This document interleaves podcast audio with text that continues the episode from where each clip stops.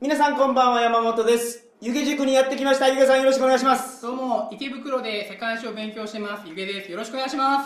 す。そして、ゲストが、これ珍しいゲストですね。どうも、丸山です。よろしくお願いします。海外ブラッククラウドから来ました。なんか最近めちゃめちゃ売れてるそうじゃないですか。まあ、いやらしい 話ちょっと。えテーレビでやられてますからね、丸山さん。最近、あの、あれですね、あの、この間、テレビ出たんです。また、これいつ放送かわかんないですけど、あの、に、えっ、とね、ちょっと、えーいつも出てるテレビ東京の深夜番組とか出てて、そこにモデルの七尾さんっているじゃないですか。モデルの名前を七尾タレントの,、あの美人さん、あの人にも僕普通に話しかけられてちょっとこう嬉しかった。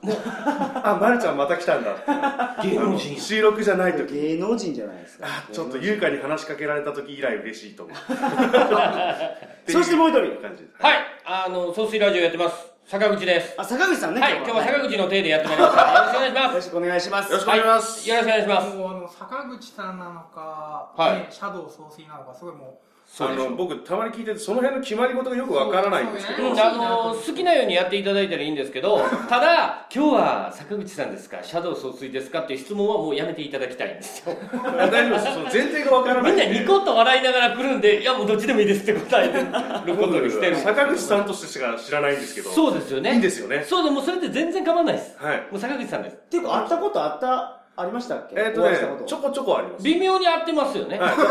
んなそれなりにこう、あの、微妙にそう、話す機会重なってますよが、ねちゃんと話す機会があんまなかった。そうですそうですもうの飲んでベロベロに酔っ払ってるとかそういう状況であイベント前のちょっとバタバタしてる時に挨拶するとか。ってるんでそうですよねそんな感じですそんよなね感じ、そんな感じ。ん今日はがっちり鳥かご放送で、は親睦を深めていただきまいしょほ。うんまに信仰を深めようかみんなでなうんおうさっきから坂口さん、僕の太ももに手を置いて、なんか股間にちょっと、そうそうなんですよもうちょっと中に入れへんかないう感じの進行も深めてますんで。もっと丸山さんじっとり股間が湿ってるっていうそうですよ、皆 さん。そうですよ。はいえはいで、今日は、あなんとゆげさんがはい本を出されることになりました。おおすう。ごい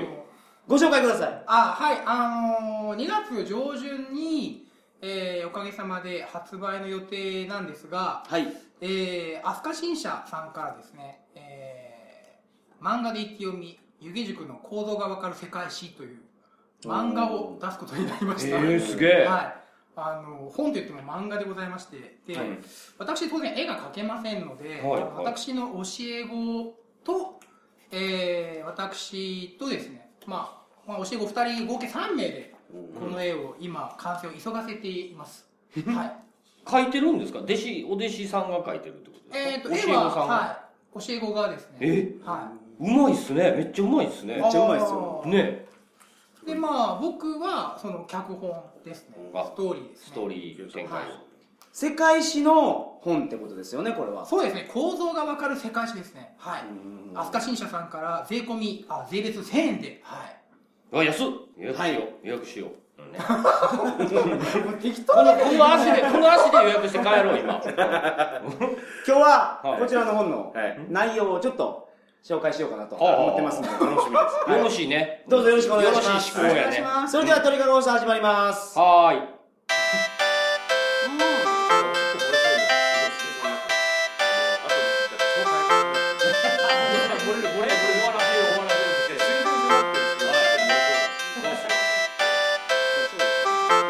じゃあやります改めまして、こんばんは。鳥かご放送414回をお送りします。番組に関するお問い合わせは、info.tkago.net、info.tkago.net までよろしくお願いします。お願いします。はいうわ今回ね、鳥かごでちょっとこのは本のい一部を扱っていただくということーで。ねは売れるんじゃないですか。あのね、バカ売れじゃないゆでげすさんか。すごい人気ですもん、鳥かご。えーすごいんですよ。ゆげさんには僕も何度かお会いしたことがある。なんでそこ消極的あなあ、初めてやったかな。2回目やったかな、みたいな。頭のいいじゃないですか。前から会ってるっていう感じで。なんですけども、一回お話聞きたい。なんか、聞くとじっとり聞いてまうんですよね。ゆげさんのやつって。そうです。面白い。そうなんです。い。まあね、あの、ゆげさんは鳥かご放送では、すごくわかりやすく、あの、歴史を知らない方のために話してるんですけど、いうんこの本もそんな本なんでしょそうですね、まあ漫画、漫画で一気読みっていうタイトルですから、はいまあ本当に、まあ、中学生でもわかるよっていうことで一応作ってまなするほど、はいうんなるほどまあいろんな賞があるんですけど、うん今日はどちらの賞をご紹介いただけますかあでえっ、とまあ賞はですね、まあはとい結構服いっぱいあって、はいえーまあ、鳥かごで話した内容とかも結構あるんですけど、はいあうのん例えば前話したローマカトリック教会の食材規定書とか、おーああ人気の回やな、はいはいはいあれだ、まあ、あれにプラスアルファしてるんですけども、うんまあ、あと国連の家庭国際連盟国際連合の家庭とかですね、うんはいうんまあ、あと南北戦争と坂本龍馬の関係とか、えーいろいろあるんですけどあれ入ってます、はいあの第一次大戦から第二次大戦までの覇権争いの話とかあーはその国際連盟の連盟と連合の中でははいいちょっと入ってますね、あれの構造説明がすごい面白かったんであーだからそのタイトルで構造がわかるって言ってるからあゆげさんがよく言ってることだと思ってあーあいいコピーだなとちょっと思いましたあーもうそんな売れっ子いのや方もう 々に言っていただくプロの編集者の方がもういいコピーだなっておっしゃってるわけですかまあ、ただ湯気塾っていうのはなんかこうなんかちょっとねあのやらしい感じがいやいやいやあのこう誰もちょ知らっとない宣伝してやろうかなっていうこうなんか編集の人にこれ入れてもらえませんかみたいなこと言 ったんじゃないかなっていうね湯気さんのちょっとこう経営者とする手腕があのちょっと出てる感じですよいやいやねまさしくそうでございますはい決まった時点で入れろっつったからほら吹き出しみたいなのになってる無理やり入れてるじゃないですかまあまあまあまあ。で、今回話をさせていただくのが、まだ完成原稿ではないですけど、皆さんのお手元に EU の、はいえー原稿ですね。まあ、近代ナショナリズムの形成過程の漫画がございますと。らおいおいで、どうどうですかねこれ山本さんは事前に読まれてますけど、丸山さんと総帥さんは読んでないので、そう今今読んでどまうすしますよ今、今時間あの大丈夫あのトークしてる最中に読みながらあー話了し解ます大丈夫ですえー、うまいよねっていう、 ヒトラーの顔とかうまいよねってあーうんマジうまいなと思いながら思いながらあの後半なんか「進撃の巨人」みたいだねみたいなあーあどん どんどんどん線が多くなっていくっていいうっぱい出てくるから、はいはい強そうだなって武器がちょっと変わってくる山本さんなんかこれまあ僕これ EU の形成過程、はい近代ナショナリズムのまあ発展とまあその問題点っていうのを漫画家漫画で説明したんですけど、はい多分質疑応答していくと皆さんが興味を湧いてくれるかなと思うので、ああおこの漫画読んでの感想とかここもうちょっと欲しいとかっていうのを答えていけば、うんなるほど、はい、この漫画も売れるんじゃなかろうかなとうーんおいおいおいまあこの賞を読んでの感想ですけど、うんゆげさんってご自分でおっしゃってますけど、うん僕は左翼やと、おあのー平等主義ですよとおはいはいおっしゃってるんですけど、うんこのヨーロッパのここの章を読むと、そういう考えに至るんやなっていうのは思いました、あーナショナリズムがどういうふうに形成されてるか、はいでそれがどういうふうに使われるかっていうのを詳しく書かれてるんですけどう、んナショナリズムねうんわかりますナショナリズムってあの電機メーカそれパナソニック ナショナルですまあまあそういう感じ遠いですとーで電池作った会社っていうまあまあ、まあそういう考えもあるっちゃありますよね、 日本えのためえに。あ考えあナシるョんでナすルとよパナソニックって違いましたいや今ナショナルが全部パナソニックっていう社名に変わったってことですねそうそうそうですそうんうでも電池作った会社っていうそれ違います違いますか全然違うんですよあ違いましたかいやで何でしたっけいやこの辺をねちょっとゆげさんに説明してほしいんですけどはあさらっとはいはい。内容を簡単にあ、この EU の賞話のはいはい簡単に説明すると、まあ、はナいショナリズムの形成の話をすると、ううんんまあ、フランス革命が起きましたと。はいはいで、フランス革命の前っていうのが、王様とか貴族が贅沢するための国でしたと。ううんんだから国っていうのは何かというと、まあ、徴税機構とか警察とか軍隊と考えましょうと。おうはい王様の贅沢のために税金取ってけどそのフランス革命で王様を殺してしまいましたとでみんな平民の国になりましたと、うんで僕たちの国我々平民たちの国になりましたとはいはいでうん我々平民たちの国を守りましょうということで今までと違うタイプの軍隊国民軍っていうのができましたうとんでその国民軍っていうのは非常に強いですと自分たちの国を守り守るという気持ちがあるかはいはいら昔の今までは王様が僕のためうにん君たち命捨てなさいっていんううん制度の軍隊だったのがうん自分たちの国おおになってうんうんその結束力が強いとかはいはい愛国心あふれるっていうそうこそとうそうそうはいそういうはこといですよでそれでごっつ強くなるんですって軍隊がそうそうそうそうまあ具体的にはその、まあ、ナポレオンがヨーロッパ大陸を制覇しましたけど、はいナポレオンの戦術云々の前に、まあ、その前提としてフランス国民軍っていうのがあるんですよフランス、う自分たちのフランスを守りたいはいはいはい他の国の軍隊傭兵とは違う雇われ兵とは違う王侯貴族の贅沢のための軍隊ではないよっていう、うんうんでそれが非常に強かったから周辺諸国もそれに対抗しなきゃいけないということでうんじゃあ我々も近代的な国家を作ろうと、うんえー平民たちを主体とする国家を、まあ、作っていこうということでドイツなんかもどんどんどんどんその、まあ、フランスに近いような国を作っていくんですよはいうんでそので最終的には、まあ、最終的っていうかその途中段階なんですけどドイツがフランスを打ち倒すんですよね多分丸山さんが詳しいと思うんですけど、あの不仏戦争ああはいははいいプロあのまあ、後のドイツですねプロイセンが、いえーフランス倒して、まあ、日本史にも結構絡んでくるところなんですけどもうんで今度はフランスが負けてドイツが勝ったじゃあフランスもっと頑張んなきゃって言って今度フランスが頑張るみたいなでこれですよね、はそこのところで、はいちょっと本筋とは違うんですけど、はいはい大丈夫ですよこの9ページ目9ページ9ページ目はいあの下書きの段階ですねはい戻りまはいすあのー僕ドイツってドイツって国があったのかなと思ったら、はいはいい、ろんな地方がそうです、まとまってドイツになったっていうそうですあのドイツという国ができたのは1871年でうん本当にもう明治の最初の方なんですよ、あできたてやそうですまだそれまではバラバラだったんですね、はいうんその中で比較的プロイセンとオーストリアが大きかったよ、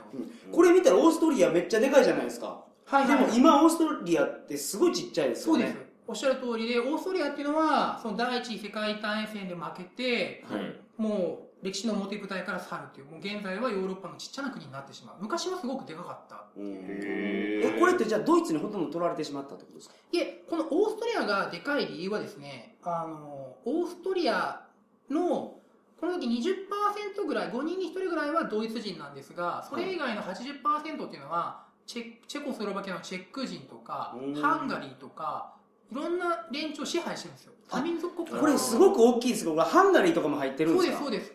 ハンガリー入ってますし、あの、チェコもスロバキアも、はい。はい。スロバキアもスロベニアもクロアチアも入ってますね。えこの下ってもうすぐにイタリアですかえーこの下でいうとオオーースストトリリアのア帝国って書いはてい、あだるからイタリアの北部もオーストリアが持ってました昔はあーミラノもそうなんやオーストリアが持ってましたよえこれすごいですねはい、えでだらかい昔国や昔のオーストリアは本当にでかかったんですねはいはいただオーストリアっていうのはその今言ったように多民族国家なのでうん近代っていうのはそのナショナリズムが高まるとつまり一民族一国家になるとつまり多民族国家を解体してしまうんですねでそれで現在は現在のオーストリアっていうのはまあドイツ人だけの国になってしまうちっちゃいあはいあそれ以外のハンガリーもハンガリーで独立しちゃうし、うんはオーストリアって音楽家が多いでしょい、はいはいはいその時ってオーストリア人じゃない人も当時のオーストリア人として例えばバッハとかはいモーツァルトとか全部数えられてるんですえっ、とモーツァルトはまずドイツ人ですねオーストリア生粋のオーストリアの人間ですねうんバッハに関してはあのーこれ北の方ですねあのー彼ブランデンブルク協奏曲作ってるのでブランデンブルクっていうのがあのベルリンのブランデンブルクなんですよ、はいだからプロイセンの方に使えてるんですよね、王国あだからあの当時オーストリアって僕狭い国で音楽家をすごく輩出したんやなとウィーン合唱団とかあるじゃないですあかはいはいはいはいあるあるある音な楽旅行で行くと、うん音楽が一番の売りなんですオーストリアって、は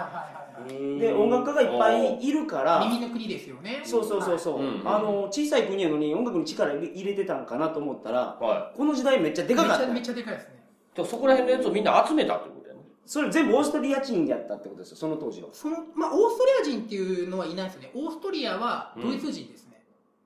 うんはい、うんオーストリア語っていうのはないですねドイツ人だしドはいイはいツ語ですね、テクニックのことをオーストリアなまりのドイツ語ではテクニーチって言うん ですよいは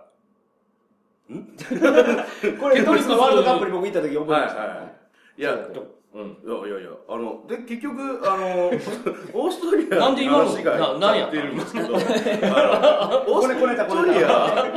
あの、トップって誰だったんですかどの時代ですかねえっと、さっきのこの9ページの時代、大きかった時代です。あこの時はですね、えーっと、一応オーストリアのトップは、うん。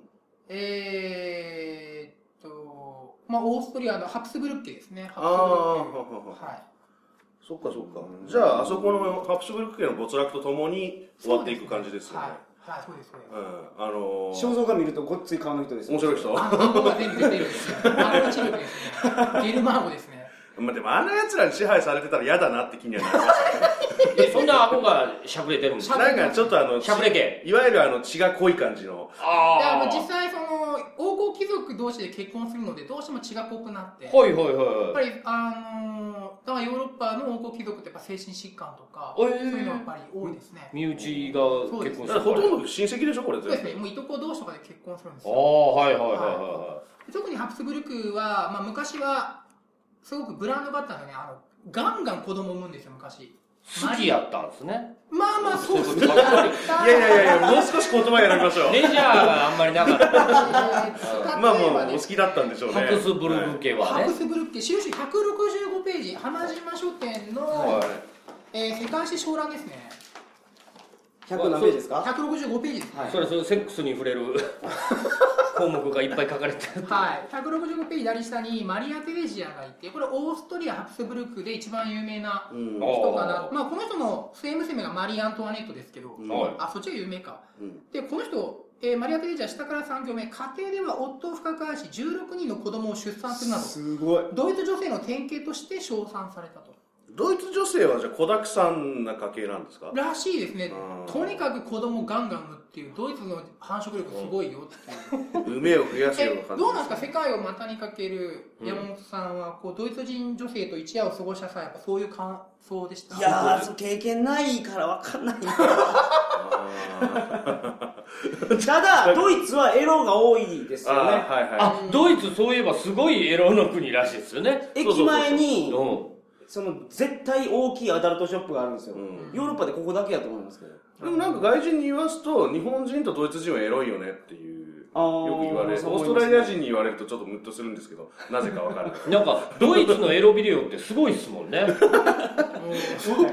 お馬さん出てきたりとか、 いやいやいやいやいやいや。でっかいワンちゃん出てきたりとかあ、ー大変なことになってまいすやよね。だからエロに対する探求心がちょっと確かに、えね、いささか行き過ぎてる感じはします、ね、あちょっともうだから時先間進も国ののビデオとかね大体変なの流出してるの大体ドイツじゃんいやあれはあれはオランダですさすが追ってるんですねまあけどオランダって半ばドイツみたいなもんですかね非常に近いですからねあーそうなんですかだってオランダ語ってかなりドイツ語のねえードイツ語混ざってますよねうんあのー、何でしたっけあのえっ、ー、と秘密の隠れ家にいた女の子ってあんねあんねんあんねんアンネフランクアンネフラアンンクネ・フランク、はいあの子はオランダ人やのにユダヤ人ってことで迫害を受けてたってあことはあの子はそのユダヤ人でオランダ、まあ、ゆオランダ、えーユダヤ系オランダ人ですね国籍はオランダではい血筋はユダヤ人ですで、はいなんでオランダにいたのにナチスにナチスとドイツをオランダ占領してしまったからですねああそういうことです、はいそういうことでもあのユダヤ人とゲルマン人って見た目そんなに違いますかねえーとむまあ、今現在は根血が進んで,、うん進んでるんですけど昔はユダヤ人同士で結婚してるので、うんその鍵花あが身体的特徴またあとユダヤ人は変な帽子かぶったりとかあ変な帽子変な帽子って言っちゃダメですけどまあまあまあ。だからまあ、他から見て分かりやすいっていうのはありましたよね、あー昔は。現在はだいぶね、あの、はい根血も進そんうでですねそういった習慣も少なくなっているので。まあ、この章にはその、なんでそういうユダヤ人を迫害したかっていうところにも、まあ、触れてるんですけど、はい話元に戻してもらって、はいは説明を続けてくださいああ、え、どこまで戻して、マリアント、マリア・テレジアがバンバン子供を産む話はいいんですかね、もう。えバンバン産んじゃってあバンバン、これ、すごい、あの話戻すと、マリア・テレジアはバンバン子供を産むんですよ。ハプスブルッ家は、い。うん。ケツがでかいと。はいバンバンはでいあはると。はいい。で、はい産んだ子供もすくすく育つと。ではいこれヨーロッパですごく大事なことなんですよ。なんでかわかりますかヨーロッパでは子供をたくさん産む女性っていうのは、はい。すごく大事なんです。国の宝とされる。アジアに比べて。うーん理由は何でしょううじゃあ正解者には、えーっと、チョコボール。よし頑張るぞあれですかあれそれは王侯貴族においてですかそれはい、と王も侯庶貴民に族おいにおていてですね。やっぱあのあちこちに差し出せるから外交カードにしやすいから。おー、それは、それも正解ですね。じゃあ、とりあえず1個あげましょう。ありがとうございます。え、何外交カードに使うんですかあの、人質としてというあか、婚姻関係を結びやすいまあ、すみません子供がたくさん産める女性が素晴らしいのかケツがでかい女性が素晴らしいのかどっちをお話しするんですか僕はケツがでかい方が素晴らしいと思うんですけど、あアジアによりも、ケツが、アジアよりも子供が産める女性っていうのは、王侯貴族にとってすごく大事なんですよ。アジアに比べて。それは、アジアとヨーロッパ何が違うのかっていう。おー病気ちゃう病気いっぱいになるんちゃうみんな。あーで、死んじゃうんじゃないみんな。いや病気のなりやすさは一緒でしょうんは子供をいっぱいヨーロッパにしかない病気があったんちゃうまあけど世界中に病気は拡大しますけど、ヨーロッパとアジアで決定的な違い。ヨーロッパの場合は、奥さんが子供をたくさん産むっていうのはすごく大事になります。アジアはそこまで重視されません。アジアはお米をいっぱい食べるじゃないですか。食べますねお米の消費量が半端じゃないから、はい子供あんまり作らないですけど、ヨーロッパパンでしょい。やパン文化。はいそれ、あちなみに今パンはの、焼けば済むからね。今のアジアはヨーロッパと同じシステムになってほまらすパンや、これ。違いますね。ちゃうか。えー、何やろえヨーロッパは一夫一夫制なんですよアジアは一夫多妻制だからあ子供が生まれなかったら側室に産ませりゃいいしあー離将婚軍家とあかーめっちゃ嫁入りますよねそうですそうですそういうことか。でヨーロッパは一夫一夫制でかつ離婚ができないんですよカトリックだから基本的にああ、そうだえそうだそうだ。王様も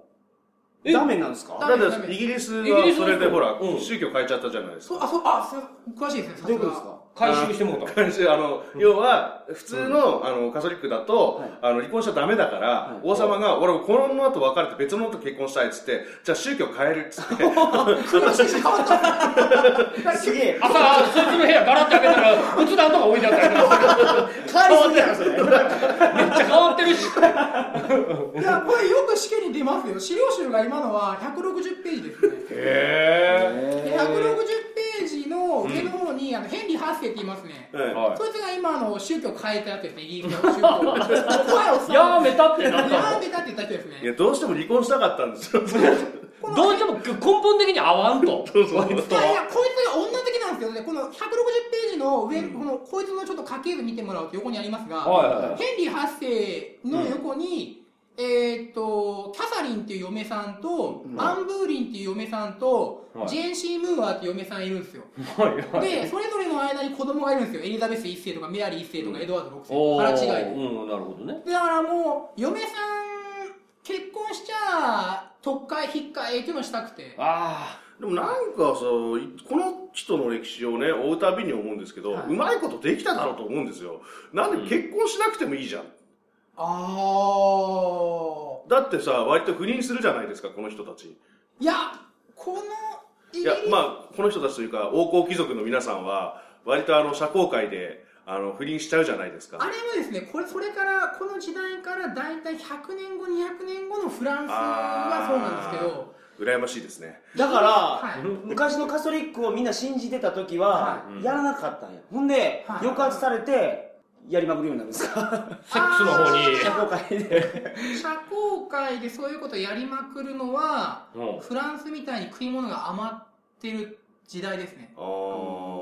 ー。食い物が余ってると、その、そういったものに寛容になりますね。あーだから日本とかはすごく寛容ですよね。タイとかも寛容ですよね。そうですねあーそうですね。お性にー関して。なるほどはいなるほで、このまあ、この160ページの上のヘンリー・ハセの下の、このアン・ブーリンっていう女と結婚したいがために、うん。国の宗教を全部変えてしまった。え国ごと変えたのそうですもう教科書には、あの、極めて個人的な理由により宗教を変えたって書いてあります。え、ほんならそのいやでも結果良かったと思ってるんじゃない ですかイギリス人はそれはうんまあ、あの離婚できるから。変えませんって言われたやつとかは、あの、殺されたりとかするんですか、やっぱり。こんなことすんねん。むちゃむちゃやないか、やってること。 ひどいやないか。うん。えちょっと話飛びましたけど、はい。ちょっとだいぶ飛びましたね。プーリンさんね。はい、でまあまあ話元に戻してなかなか進まないんですけ どまあいや、まあ、ととりあえずハプスブルクはすごくこう子供を産むので、うんまあ、ヨーロッパの王侯貴族からハプスブルクから嫁欲しいって話になるわけですよああ、そうか、小種がいっぱいあるから。ナポレオンもですねハプスブルクから嫁さんもらってますねへへあの白菜で有名な、はああそうですねそうですねはい、い、えじゃーあ全員打って顎出てくるんじゃないですかヨーロッパそうそうですだからだからヨーロッパの人はみんなしゃくれなんちゃいますはしゃくれて唇も出てくるあ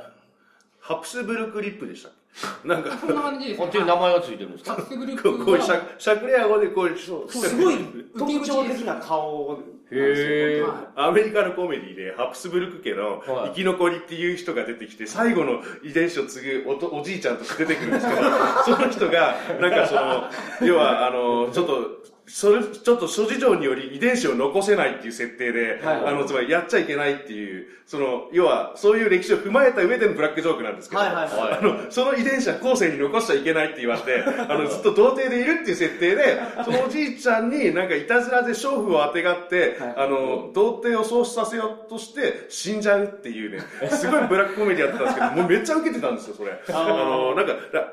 あっちの人たちにはもう、そのハプスブルクっていうのはもうほとんどそのデフォルトのジョークとして通じるのかあー多分はないそうですねそれぐらい有名な存在ってことなんですよね。あでほんなら学校とかにいててしゃくれの子がおったとしたらあいつハクスブルク系やないだギャーってハプスブルクっぽいなとかって、じゃあ日本で言うと猪木だな、猪木みたいな感じの扱いなんでしょうね。まあゲルマーゴって言いますねあーゲルマンアゴゲルマンアゴいや、いじめの対象でしょ。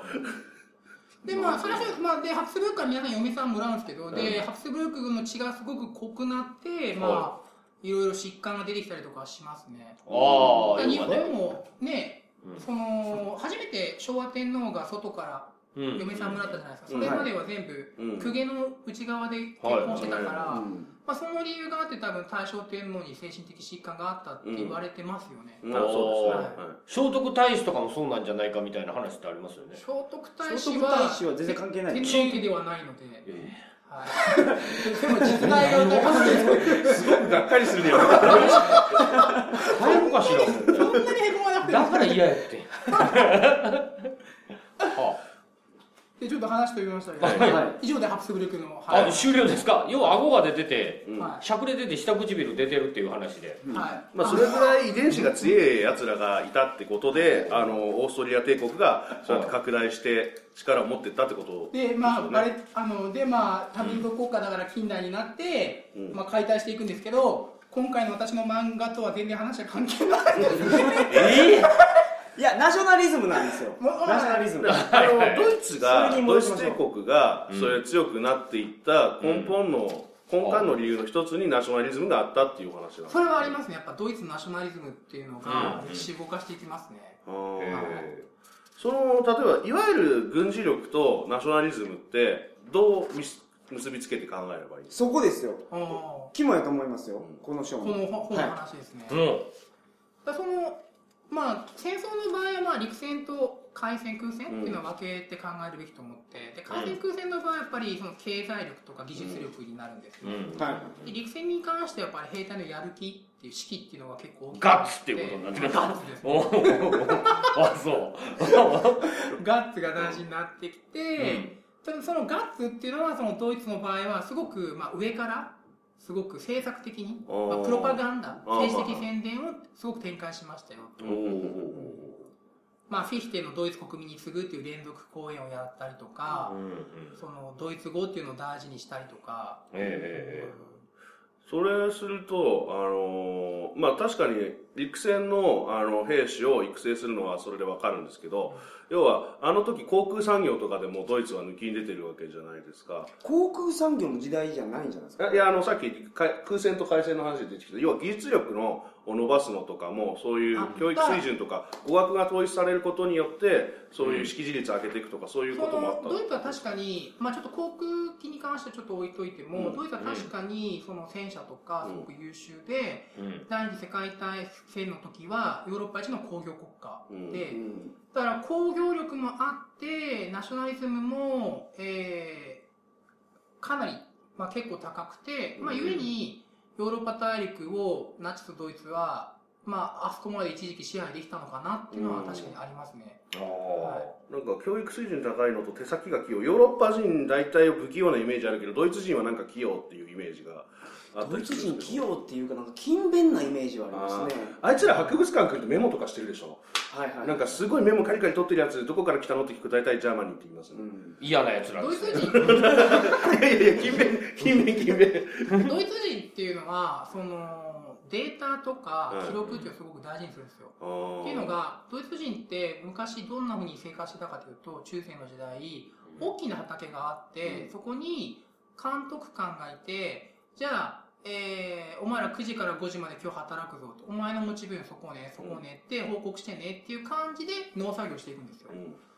例えば逆にイギリスとかフランスとか、まあ、アメリカなんていうのは自分の畑がここですとでうんここの収穫は全部一応自分のものですうんで自分のペースで自分の創意工夫でうんやっていくんですねそれに対してドイツはチーム全体で畑を動かしていきますからどうしても報告とか規則とかデータとかっていうのが大事になってくるんですねあなんかすごい真面目な民族ですね。そうですねまあそういった経済構造がそういった農作業の過程が、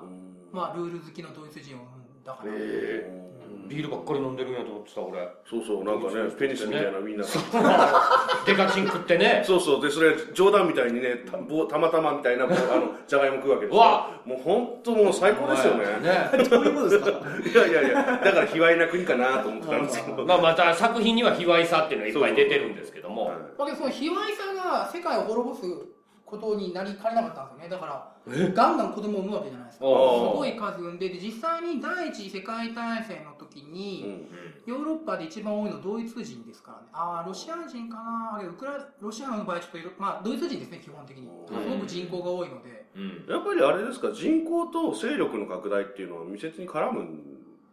ですかね、僕僕世界史的には。人種差別してはいけないってよく言いますけど、うんまあ、差別はしないにしても人種の違いってやっぱあると思いますよあーゲルマン民族の繁殖力とかあーやっぱ虫みたいなもんってでもあ例えば一時の日本もものすごい数子供バッと増えたじゃないですかはいはいあはいのもう、まあ、まあ全然時代違いますけど、はいはいまあ、今は下り坂ですけど、はいはいそれでも1億人超えてる国って結構日本ってそんなに人口住んでると人口に関して意識ないけど世界的に見るとまだ多い方じゃないですかごい人口が多いこの国土に対してだって人口が1億以上超えてる国ってそんなないんですよまずだってヨーロッパでは1億超えてるのは現在ロシアしかないですね、へえでアメリカ大陸の場合は、うんうんアメリカ合衆国とメキシコとブラジルだけですねおーアジアに関しては日本とはい中国と、えーインドネシアインドネシアあとインドネシアインドパキスタンバングラディッシュうんはいアフリカはナイジェリアだけですね以上ですね一え応バングラってそんなに多いんですかバングラ異常です人口密度が異常なのであそこは大好きなんですあと本当にすることないいやもう行ったことある人皆さんお分かりだと思いますけど多分することないです今だからこの鳥かごに出てる山内さんはいがサッカー教えに行ってますわバンあグラあはいはいはいああほんでバング多ラディ分ッシュ今で頃こうやるバングラディッシュでえらいことになってる我がチーム作れてしまうぐらいのもそれはありますうねもんぐらいあるかもしれませでんさっき言ってたドイツ人が増えすぎてなんか世界を滅ぼしそうになったってどういう意味ですかあそのドイツ人は例えばそのすごい数で増えていくわけですよ、うんで、勢いが違うとはい勢いが違う勢いが違うとでナチスドイツの、まあ、二次大戦に向かう一つの理由として生存権の獲得っていうのがあって、はいおう我々ゲルマン民族の胃袋を満たす大地が欲しいと具体的には東ヨーロッパロシアこの国土地帯を我々は支配しとうん我々もともとそこに住んでたんだからって言って、そこに攻め込んでって、でドイツの戦争のやり方っていうのは、うんその今のアメリカとかと違ってそこの住民全部殺してしまうんですよ怖っ怖っだから強制収容所がドイツの場合いっぱい作られた理由はその現地住民を基本的に皆殺しにしてしまって、うんそこにドイツ人が住むようにしましょうっていうだからおちょっと難しい表現になるかもしれませんけど帝国主義的な戦争ではないんですよ普通の戦争って帝国主義的な戦争で、ーうんそう現地を打ち負かして、うおん前ら、えー農作物作れとか、お前らうちの工業製品買えみたいなあー感はいじで、経済的に支配するための戦争がほとんどなんですけうど、んこの時代、ナチス・ドイツに関してはもう、殺してしまうっていう。根絶やしに根絶やししですてねそこにドイツの人らがやってきて住んでいく住みなさいっていうだから仮面ライダーブラック RX のうんクライシス帝国の考え方ですマジかマジかなんか恐ろしい脚本考える人がいるんですね。 そんな子供向けな。子供向けにはもうすでに仮面ライダーがもはや子供向けになってないっていうスーパーマンのうんマン・オブ・スティールでした、はい最近やったやつもそんな話でしたよね。ああ、はいはいああそうやねクリプトン。クリンプトン製ねクリプトン製かいやあれもね、いい映画ちゃよくできてましたよ。なんであんなこっぱずかしい格好してるのかっていう説明をちゃんちゃんとつけてくれ たのあの、鎧の下のスーツだったっていうね。ああ、そういうことなんだと思って。じゃなかったら何この恥ずかしい服って感じじゃないですか。まあ、その、置いとい て。それまた次回に置いといてってことですねああそうですねはいだからあのそのクリンプトン製をもう一回うんい置いといてそこに戻るんですか、ね、や面白かったなと思ったあれ映画やなはあはいででまあ結局、まあ、その、どうですかね、もう この、根絶やしにするえちょっといいですかもう時間があれなんではい マジか僕がえある程度方向付けしていいですかうんいいよはいもう決めまとめようかこんな内容無軌道にしてしまいました。あの、うんドイツとフランスが何回も戦争をしてると。はで、ドイツが負けた時にあ、は我々が負けたのは、うんナショナリズムが足りなかったんじゃないかっていう説になって、ナショナリズムが盛り上がりをすごい見せていく。うんいうんうんうんで、それをやることによって、うん国と国の争いがやっぱ激化していく。はあナショナリズムとの競争合戦をしていくわけですよ。はいはいだからもう俺たちが一番優れてるんだとそうそういうことになっていくわけでで、すそれもフランスもそんな感じで、ナショナリズムを高めていくような教育をしたりとか、国語の時間を増やしたりとか。あそういう国じゃなかったけど習えみたいなそうドそうイツそにれやった習らていこう強くなるからっていう考え方を祝日とかもそうですよね。我々は昔こういう、例えば革命があって今日があったと。国民国家ができたと。あーはいだから7月14日はええお祝いしましょうって言って休みになって。はでもその発想って今の近代国家はほとんどに見られるそうです、そうです。おっしゃる通んりですでよす。ねそう日本ももちろんそういう感はじ、い、んで、うんそんな中で EU っていうヨーロッパ連合ができたっていうのがうんやっぱ奇跡的なことですよね、だからもう、そのナショナリズム合戦でもうやり合うわけですよ。で、その究極形態がナチとドイツなんですよ。ううんん我がドイツ民族はみたいな。うんうんうんで、もう二次大戦で散々、二次大戦まで散々やり合って、はもうナショナリズム捨てようかっていうことで、いはドイツ人もフランス人もい、うんそれぞれヨーロッパ人になりましょうっていうのが EU ですよっていう。うんだから争いがなくなるわけですよね、うん平和の世の中そうですそうそねうそうそう、うんだから僕は冒頭に言ってたうん湯気さんが僕は左翼ですと、はいはいことあることにおっしゃるんですけど、うんそれはやはりこういう歴史を見てきてから、うんそういう考えに思い至ったのかなと、あのそうですね。それがもうこれ読んだ時の一発目の感想ですうんどだうからこのまとめ方いやいいと思いますよ すごい今ゆちょっと湯気さんがちょっとかんなんかちょっと感心してるのがすごい分かったあ素晴らしいいもなだってもう俺とか坂口さんドイツちゃん可愛いねとかそういう話そうだからそれしかないっすもん 俺ドイツちゃんはもうちょっといやらしい絵で描いてくれへんかめらちゃめちゃいやらしいけどねこれ ドイツちゃんめっちゃ可愛いやんあのニットの巨乳ってダメですよもうちょっとこういうのよくないと思う狙ってるもんねう。まあこれ美少女キャラクターで説明していきますからね。これこれなかなか可愛いこの人めっちゃ可愛いい絵やで描けますねもそのナショナリズムとか湯気さんのスタンスとかすごいそういう風に読み解いていくと分かりますけどまあ本に関してはね楽しく読めればいいんじゃないかなと思いますけど最後に質問いいですか、はいはい。 EU に加盟するには死刑制度を廃止はい。していることが条件って書いてますけど、はいはい湯気さんもやっぱ死刑制度は反対派僕ですか、いや僕死刑制度やるべきだと思います。見せ しめ何そこはいやーもうズバッとズバッと言いましたいやーちょっと僕、これ、坂口さんの前で言うのもなんなん言ってくださいよ聞きましょうよ一回坂口さんと激論になるかなと思うんですけど。マジでマジで教えてく僕あださの、大型バイク乗ってるやつみんな死ねばいいと思っていなんでなんで なんでなんやろうるさいんですよ、あの音が。あーみんなマフラー改造するでしょ。してるでも、あれが晴れたって。そうですねそこごにめんなさいなんでそれが死刑とつながるんですかいやだからもう改造もうあいつらみんな死刑でいいかなと思 ってるんですよすいませんまあ死刑についてはやっぱ湯気さんに聞くと間違った方向にかかなり今今聞いた時点で湯気先生間違ってるからあのええ総帥さんあの、はいぜひ一度ですね、ええまあ、どの機会どの番組かわかんないですけど、ええあの僕とちょっと大型バイクのマフラー改造に関して、あ全然いいっすよ全然できますよえー、できれば鳥かご放送かブラックロード以外そうですね僕はいくつか持ってるのでその中の一つでってでいやっうた方がいいかなと思います すいませんで最後にあ湯気さんが出される本のタイトルをもう一度お願いしまはいす、えー、2月上旬に飛鳥新社で、えーほんえー税別1000円で、うんタイトルが、えー漫画で一気読み、湯気塾の構造がわかる世界史ですね。はいはいゆうけさん初めての本ですからねそうですね。けどなんか、なんか僕、なんかすごい、ちょっと失礼な言い方かもしれないですけど、なんかもう最初もっとしょぼい出版社から出したかったんですよ ね。なんか結構立派なんですよ、アスカ新社って。まあまあまあそうですね。で、へえついてる編集者もあのヘルター・スケルターの編集者なんですよ。おお何それフェルタースケルだって小説かなんかですよあねの、映画になりましたよね。あのあの子ですよヘルイレーザーかなんかいや頭に釘いっぱい刺さってるやつじゃなくて 俺も今そっち一緒で。ヘルター・スケル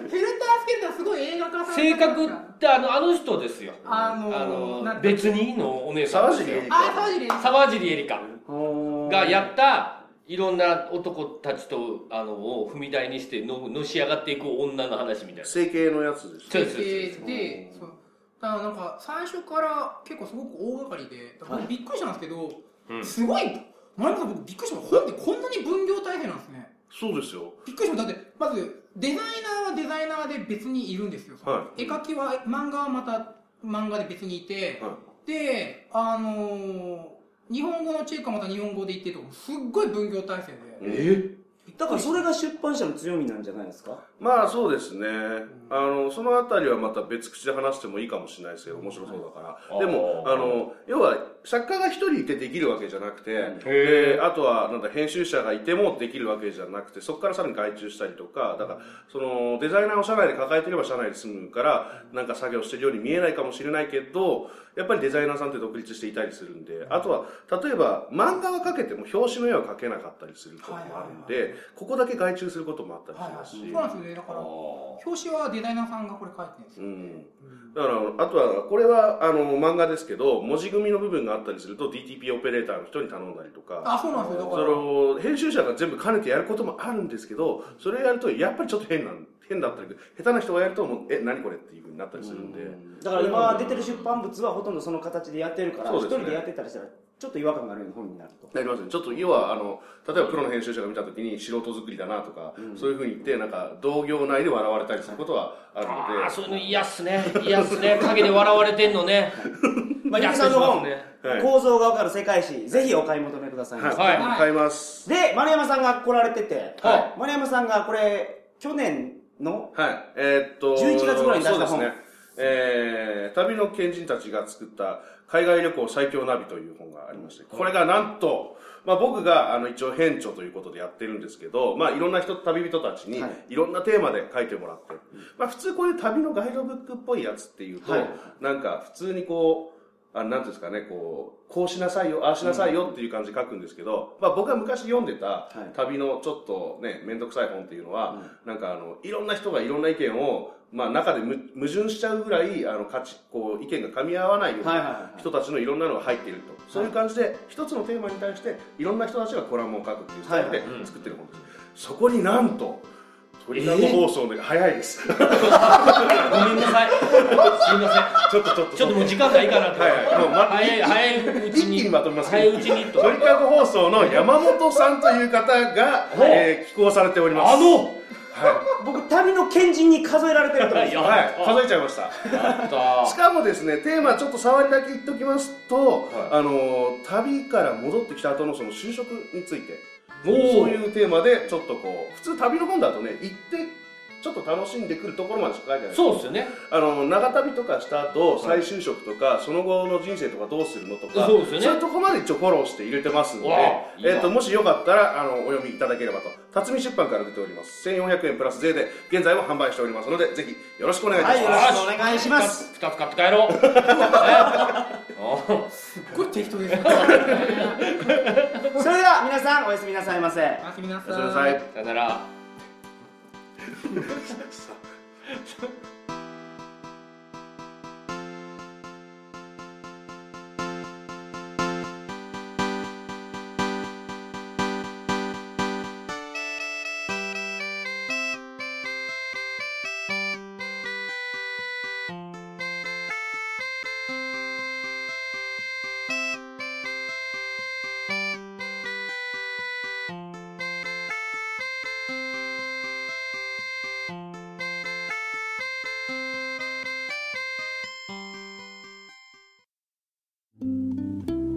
度の価値観が多様化した現代では多数の法令が制定されかつてないほどに法的紛争が多発していますしかしながら弁護士が皆様にとって身近な存在であるとは言えません現実の裁判に対する弁護士としての見解や架空の事例に対するケーススタディなどを通して弁護士という存在をより身近に感じてもらうことを目的とした番組それが弁護士放送なのです弁護士放送